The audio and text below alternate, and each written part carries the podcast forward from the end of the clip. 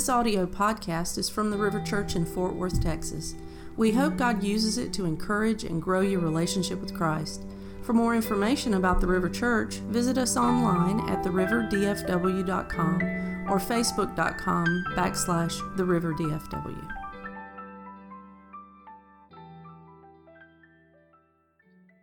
Well, good morning, River Church. It's great to be back here with you online today. I hope you're doing well. Uh, do me a favor, please remember to fill out that digital communication card you see linked uh, below. Uh, it just helps us connect with you. So, whether you're new here or been a River Church member for a long time, we want to serve you well, uh, pray for you, and, and, just love on you, right? So, help us do that, right? Help me help you uh, fill out that card. If there's anything we can do for you or any way we can pray for you, uh, it just, just helps us to know what you're going through and how we can love on you well, okay? So, fill that out for us today.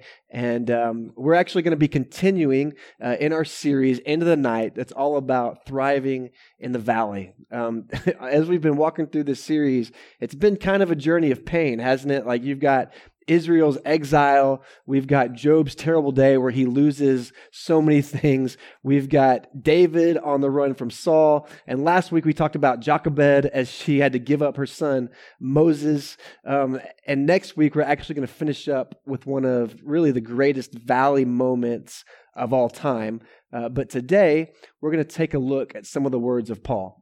And if you know a lot about the life of Paul, he was a man who definitely understood uh, the valley moments of life, probably more than most. And so Paul's going to give us some really practical and helpful advice on how we can respond to life's valleys uh, and just some of the most difficult times in life. And so let me jump in here in Philippians chapter 4, verse 4 through 9. It says, Rejoice in the Lord always. And I will say it again, rejoice. Let your graciousness be known to everyone. The Lord is near. Don't worry about anything, but in everything, through prayer and petition with thanksgiving, present your request to God. And the peace of God, which surpasses all understanding, will guard your hearts and minds in Christ Jesus. Finally, brothers and sisters, whatever is true, whatever is honorable, whatever is just, whatever is pure, whatever is lovely, whatever is commendable, if there is any moral excellence, and if there is anything praiseworthy, dwell on these things. Do what you have learned and received and heard from me and seen in me, and the God of peace will be with you. You know, he starts off with this idea hey, whether life is uh, hard or easy, whether it's good or bad, stressful, you're on a mountaintop or in a valley moment, he says, rejoice in the Lord always. And again, I say rejoice. And if you're going through kind of a valley moment in life, that's not really the beginning you were hoping for, is it? Right? That's not really the starting of some advice you'd probably be looking for. Uh, I remember or thinking back to my childhood and teenage years, I've never been a very good morning person. I, I wish I was, um, but I've always just been more of a night owl. And I remember being a teenager and waking up on you know school mornings or whatever, and my goal was to just get to the shower without talking to anyone, right? Like I just wanted to get there, get get you know, wake up in the shower, right? That was my routine. I wanted to get there without talking to anybody. The problem was my dad. My dad is this super morning person. And so he was like enemy number one. And so walk into the shower, I try to avoid dad at all costs, right? I would walk fast, look at the ground, make no eye contact, try to look like, you know, angry so no one would talk to me. Uh, because, you know, if, if, if I didn't, you know, something terrible might happen. Like my dad might try to talk to me, you know, and I can still hear him in the morning. He's like, good morning, son. Hope you slept well. Good to see you. And for me, that's like nails on the chalkboard. I, you know, I can't believe he would want to try to do that, right? The last thing I wanted was some chipper, encouraging morning person talking to me, you know? And some of you guys can relate to that because you're like me. The rest of you, you can't. You're that person we are trying to avoid. Um, and that to me is what these opening lines of this passage feel like, right? Like you're struggling, you're going through a hard time, and it's like, hey, rejoice, life is good, you know? And we hear that and we know it's right, we know it's good, but it's the last thing that we want to hear in a valley moment, right? Like it feels like somebody talking to you who doesn't have a grasp of reality or doesn't really understand or have a clue uh, what's going on around you and in your life. You know, they're going, "Rejoice, it's all good," and you're like, "Dude, you don't, you don't have a clue what I'm de- dealing with. You don't have a clue what I'm walking through." But if you notice, Paul says this But he doesn't just say it once, he repeats it, right? He says, Rejoice in the Lord always. I'm like, all right, we get that. But then he says it again. Again, I say rejoice. And we go, what's he doing here? Like, why is, why is he repeating that? Well, he's repeating it because Paul wasn't some crazy person without a grasp on reality. It's because what he's saying is important. It's because what he's saying is key for Christians, and he doesn't want us to miss it, so he repeats it. And so in the valley during a COVID 19 or difficult moments in life, he says it's important to worship. He says it's important to rejoice. It's important to praise God in those moments. And we hear that and we go, why? And I know maybe that seems silly to ask why. You're like, Mike, you're not supposed to ask why. But, but why? I think the answer is found when we look at the rest of the verse, when we keep on reading. He says in verse 4, Rejoice in the Lord always. I will say it again, rejoice. And then he says, Let your graciousness be known to everyone. And here's the key the Lord is near. So, why do we worship in the valley? Why do we rejoice in the valley? Well, it's because the Lord is near. Like, what, is, what does that mean for us as Christians? It means everything. And, and it's a constant theme in Scripture, like David in the Psalms talking about going through difficult times, but the Lord is near, right? I'll never leave you or forsake you, right? What, what does it mean? It means in the valley moments, we're not alone. It means we're safe. It means God is faithful. It means we can walk through the storm and know He's with us. It means Jesus is enough no matter the circumstance. And so Paul says, rejoice, praise God, celebrate, because the one who has the victory is near because the one who has conquered death is near, because the one who's conquered sin and shame and guilt through the cross is near. He's, and he's not just near, he's with us. And nothing can defeat him. And he's, he's with me and he's with you. And so Paul isn't giving us some empty words when he says rejoice always. He's not saying, hey, buck up, buddy, it's going to be okay. He's not saying have a positive attitude. What he, no, what he's saying is rejoice. Look around. He's with you. Even in the valley, you have reason to rejoice because God is near. And so, what that means for us, even today, is sometimes we need to just worship. Sometimes in the valley, we just need to praise God. And, and maybe for you that morning, this morning, that even means you passed by the worship set a little bit too quickly. And when this video is done, you need to rewind and listen to Christian and Hannah again and worship with them again. Get in the presence of God and be reminded he's he's here, he's near, he's close by. Paul moves on in verse 6 and he says, And don't worry about anything, but in everything, through prayer and petition with thanksgiving, present your request to God. You know, through this series, we've talked a lot about worry versus trust. And I think one of the reasons why it keeps coming up in Scripture is because it's such a common thing and struggle in our lives. And so it comes up here again with Paul. He says, "Hey, don't don't worry about anything." Right now, we hear that, and again, it makes Paul seem a little bit crazy, doesn't it? Like, like don't don't worry ever.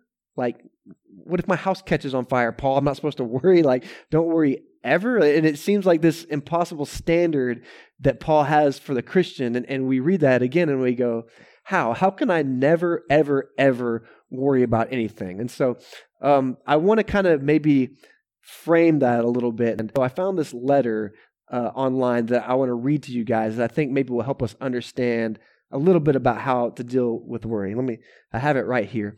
And uh, it's, it's kind of based on a dad who comes home and he finds this letter waiting on him from his son. And it says, Dear Dad, it is with great regret and sorrow that I'm writing to you. I had to elope with my new girlfriend because I wanted to, to avoid a scene with mom and you. I've been finding real passion with Stacy, and she's so nice, but I knew you wouldn't approve because of her piercings and tattoos and motorcycle, and because she's so much older than I am. But it's not only the passion, Dad, she's also pregnant.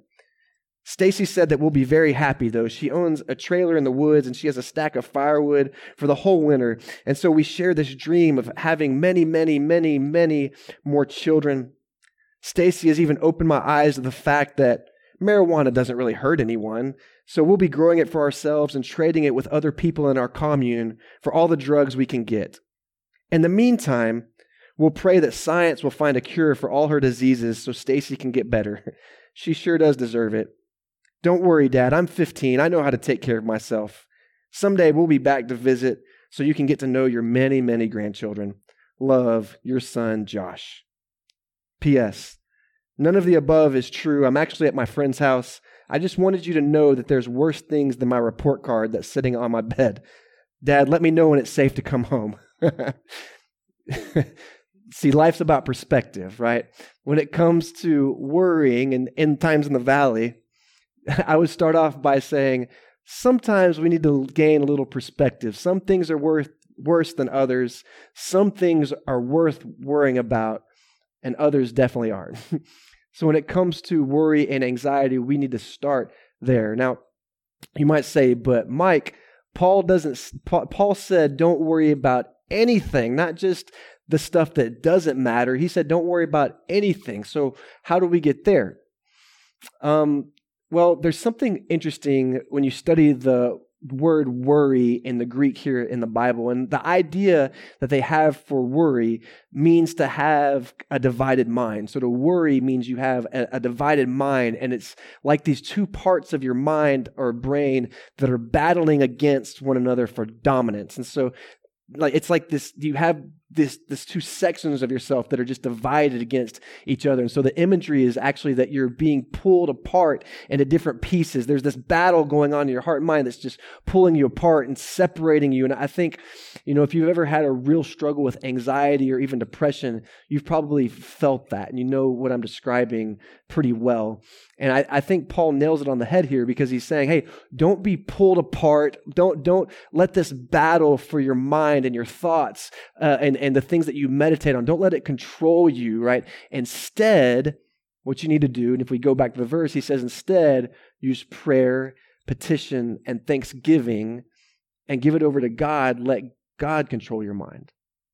And so when this battle is raging war on your brain and, and when you have these different parts of you that are worry and anxiety that are battling for control over like your physical body, like it's up here, but it affects your, your entire body, right? Like, like the things that start up here affect us physically. Like that's why when we get nervous or anxious, like our palms, they start to sweat, right? It, it's, it, it's things up here affect us physically. And so Paul says, hey, instead of fighting this battle alone, let God be the king of your mind. Let God be the king of your thoughts. Let him be the king of your body. And so he says, give him control through prayer. So prayer, come to him. He says, petition, which means tell him what you need. Give him your worries, give him your anxieties, tell him about them. And he says, through thanksgiving. Why? Because we need to be thankful for how he's provided for us before, which reminds us, man, he can do it again. And when we do that, when we give it over to God, when we allow Him to be the king of our thoughts and mind, here's what He says in verse 7 He says, And the peace of God, which surpasses all understanding, will guard your hearts and minds in Christ Jesus. Now we read that and we go, wow. God says that when I do this, He's going to give me a peace that surpasses understanding. And, and like, yeah, that's pretty amazing, isn't it? Like, how much in times of valley moments or difficult seasons in life do we just need peace? But the next part's actually my favorite part of this text because he says it's a, the peace of God that surpasses all understanding. And he said it will guard your heart and mind. What does that mean? What that means is God is being active. It's God not being a passive God, God being an active God on your behalf, guarding your heart, guarding your mind. That, means God is battling for you. It means God's peace is standing at the front of your heart and mind, and He's defending you. And you have all these these places of life and anxiety coming, fighting for control of you, fighting for control of your mind, fighting for control of your heart. And if we're honest, when we're doing the fight by ourselves, oftentimes they're winning, they're beating us, they're defeating us. But God says, Come to me in prayer, come to me in petition, come to me with thanksgiving, and let me defend you. Let me defend your heart. Let me defend your mind. And I just, I love that idea. I love that idea that God is fighting and battling and defending me up here. And He's defending me right here because I need that. And so in the valley, when we start to worry, first we need to go, okay, is this even something worth worrying about? Is this is this worth giving my mind power to? And if it's not, then you just need to, you know, forget about it. But maybe you go, yeah, Mike, this is a this is a big one, man. This is a this is huge. Like, yeah, I need to worry about this. But then you need to stop what you're doing. You need to go to God in prayer. You need to let Him hold your mind captive. You need to let Him take those parts of you that are at war and let Him be in charge of them. And as you seek Him in prayer, He's going to fight on your behalf. He's going to defend your mind, and He's going to, that peace He's talking about, He's going to bring you peace. And so Paul continues on. He says, Rejoice, come to me, let me defend you. And all the while this is happening, in verse 8, he says, Finally, brothers and sisters, whatever is true, whatever is honorable, whatever is just, whatever is pure, whatever is lovely, whatever is commendable, if there is any moral excellence, and if there is anything praiseworthy, dwell on these things. He says, Christians, dwell on the good, dwell on the pure, dwell on the truth. How, how man, how relevant is that? Dwell on the truth. Focus our minds on these things. And I think you know, for me, in my view, 90% of the battle for our minds is is in the valley, is is comes down to what we meditate on, what we think about, what we focus our attention on. You know, Psalm uh, 19:14 even says, uh, "May the words of my mouth and the meditation of my heart be acceptable to you, my rock and my redeemer." You know, isn't that interesting? May the meditations of my mind or my heart be acceptable to you. Have you, you ever thought about that recently? Like, God, are the things that I'm meditating on in my heart, are they are they acceptable to you? Is that okay? It's interesting to think that, right? That God cares about what we meditate on. Why? Because it impacts us. And it impacts our impacts our relationship with Him. And I don't think we can think on, meditate on junk and expect our minds to be healthy, positive, and strong. I, I just don't think that's a realistic expectation and and I'll say this too, I think that stuff, some of the the things that we can meditate on, some of that junk, it, it can become a, a, demonic battle, right? Because we are constantly in spiritual war, warfare. Don't don't forget that, right? What we meditate on, what we think on, it, it affects us spiritually, right? And so we, we, you know, I encourage you to do things like, hey, take a break from social media, stay away from the news sometimes. Right? Like that, that's part of guarding your own heart and mind. But the active part of that for us is not just ignoring things and negative elements, but focusing on thinking on the good things there's if you know we're all big office fans at our house um, the show the office um, and maybe you've seen john krasinski he has a show on youtube right now uh, and it's called some good news right? Sgn some good news. And he just shows clips of good things that are happening in the world and i love it. Every time he posts it i check it out. Like there's they did a wedding on it this week. It was awesome right? Um, I, I, love it. And and you leave it encouraged you know a little teary-eyed maybe. Um, you leave hopeful. Um, but more importantly, you you leave reminded that there's good things happening in our world, and and we need that in our meditations. But I would say, as Christians, uh, and really everybody, we don't just need cute little encouraging videos, and that's I mean that's what those are, right? They're cute, they're encouraging videos, but after a day, the effects of it's kind of worn off. We need something deeper than that. We, we need to meditate on the truth of Scripture. We need to meditate on the truth of who our God is. We need to meditate uh, on, on the truth of who Jesus is. And as we meditate, think on those good things, it's going to uh, uh, build up roots of confidence in Jesus and who he is in us. What you feed will grow, and what you starve will die. And so we need to starve out the bad, the impure, the and we need to feed the good in our thoughts and our meditations. We need to feed those truths. So focus on, meditate on, think on the good, the pure, the truth. Let that grow in your mind and stay away from the junk that poisons your soul. So Paul says, Rejoice even in the valley because God is near. When you worry, pray, let God fight for your peace. Dwell on the good and the pure, not the bad. Because there's always, when it comes to Jesus, man, there's always more good than bad. And then he finishes with this in verse 9. He says, Do what you have learned and received and heard from me and seen in me, and the God of peace will be with you. Do you, do you see that? He says, do. It's active. It's action on our part to participate in this. We, we hold some responsibility. What does he say? Do. He says, do what you've learned. Well, sometimes we're learning on the job, so to speak, right? Sometimes in the valley, we, we maybe we're, we've learned because we've experienced valleys before, and we take that experience into this experience, or or we're learning, which means sometimes walking through the valley well is something that we're learning in the moment, right now, on the job, right?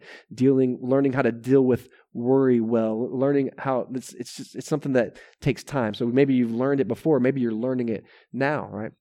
He says, put into action what you've received. And when I hear that, it takes me to the thought of the Holy Spirit.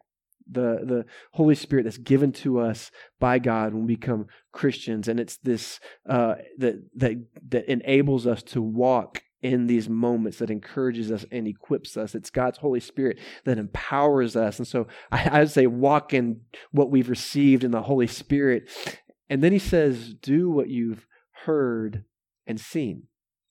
Now, when I think of her, that's testimonies about God's faithfulness and seen. That's that's Paul saying, "Follow my example." Right? You've seen me walk through this. You've seen me go through valley moments. Follow my example. I've told you testimonies about it. You need to remember those testimonies, and you need to follow my example. Right? What that means in the moment, in the valley moments, is that we need to be around, talk to, hear from, watch people who do this well and people who have done it well, right? And and you, you know, you know who you don't need to be around right now is the anxiety-ridden, freaked out person who thinks the sky is always falling. Like, get away from that person because they're not walking through this well.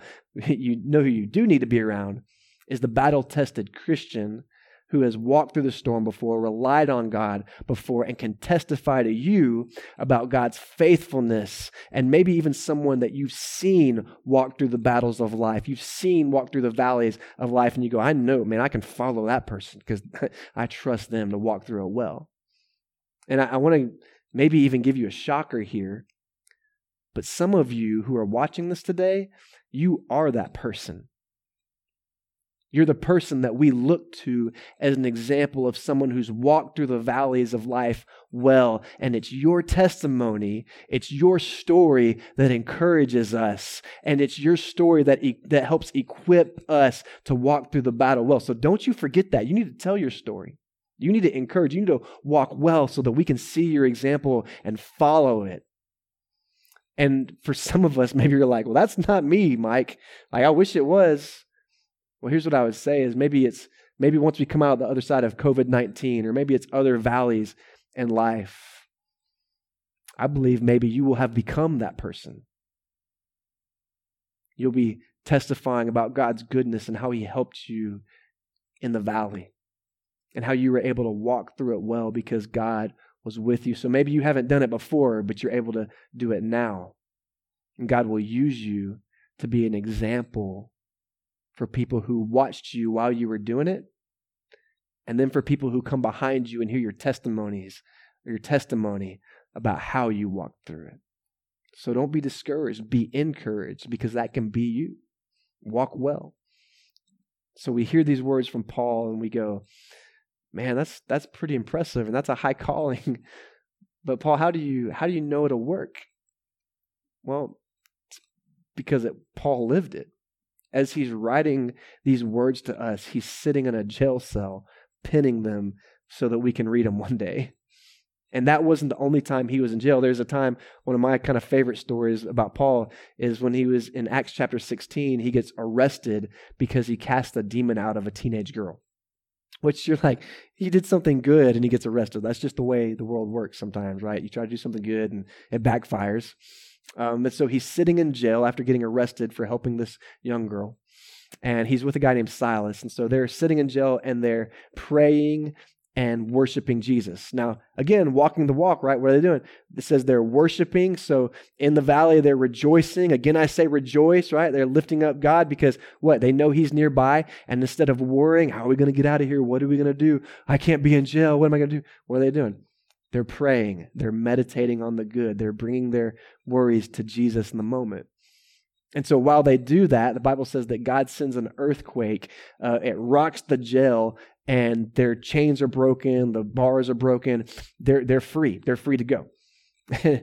but instead of running, what they do is they hang around and they talk to the guard after he kind of wakes up. He got knocked out by the earthquake.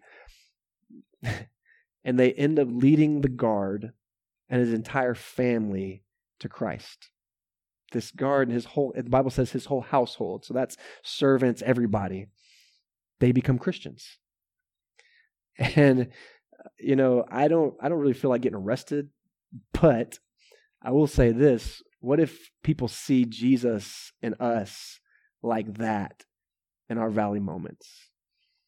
Like maybe they see the way we walk through the valley and how we rejoice in the valley and worship God in the valley and go, oh man, I want I want that in my life. Maybe they see how we these moments come where we should be worrying, but instead we pray and petition Jesus and we live with thanksgiving. And so we're able to walk in confidence in the valley, even when there's unknown around us. And people go, I want to walk in confidence like that in my valley moments of life. And they see how we deal with anxiety and focus on the good, and they go, oh, man, I want to, I want to be like that. and then they talk to us and see the way we live our lives and they say how are you able to do that? And they see that the reason why we're able to do that is because of the soul saving life changing power of jesus christ who gives us the confidence and the ability to live like that because he is our foundation he is our rock. And then maybe they see that and they go man i want to i want to know that jesus man. I, th- I think that would be pretty cool and I also think that's not just some crazy idea, but I think that could be your story. And I think that could happen to you. And maybe you're watching right now and you're thinking, I don't have that. I want that. I want to know that Jesus. I want to experience that Jesus. I want to know that God. Well, I would tell you, you can today. you can give your life to Him today. You, you can become a Christ follower today, and you can know and live in and experience that life changing power and presence and peace that I've been talking about throughout this entire series. Not just today, this entire series. And if that's you, I would encourage you to talk to God right now, pray to God right now, tell him you want to give him your life right now. And, I would, and then I would encourage you to fill out that communication card that I was talking about at the beginning so that we can connect with you. I can pray with you. I can talk to you. And I can walk you through next steps and connect you in a way that will help you in this relationship with Jesus that we're talking about today. That would be such a privilege for me. So do it, do it. Give, give your life to Jesus today. River Church, rejoice in the valley because God is near. When you worry, pray, make your request known to God, be thankful, let God fight on your behalf, let Him defend your mind and your heart. Dwell on the good and the pure never the bad, because there is always, when it comes to our relationship with God, there is always, always, always more good than bad. You hear me say it all the time. You're probably sick of hearing it, but the worst thing that could happen to you has already been defeated by Jesus, and that's death, because even in death, we get heaven. And I know you don't want to die today, but even then, we still have hope.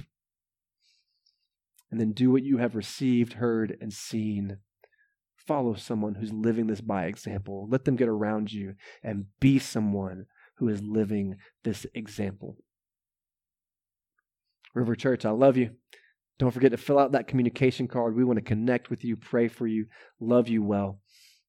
If you're watching this and there's anything we can do for you, we, we want to know and serve you. So please fill it out. We want to be a blessing to your life. And check out those great online resources at theriverdfw.com where you can find great kids' resources for home worship and articles and blogs to encourage you and help you, and where you can worship online with us through your tithes and offering. I love you, River Church, and I will see you soon.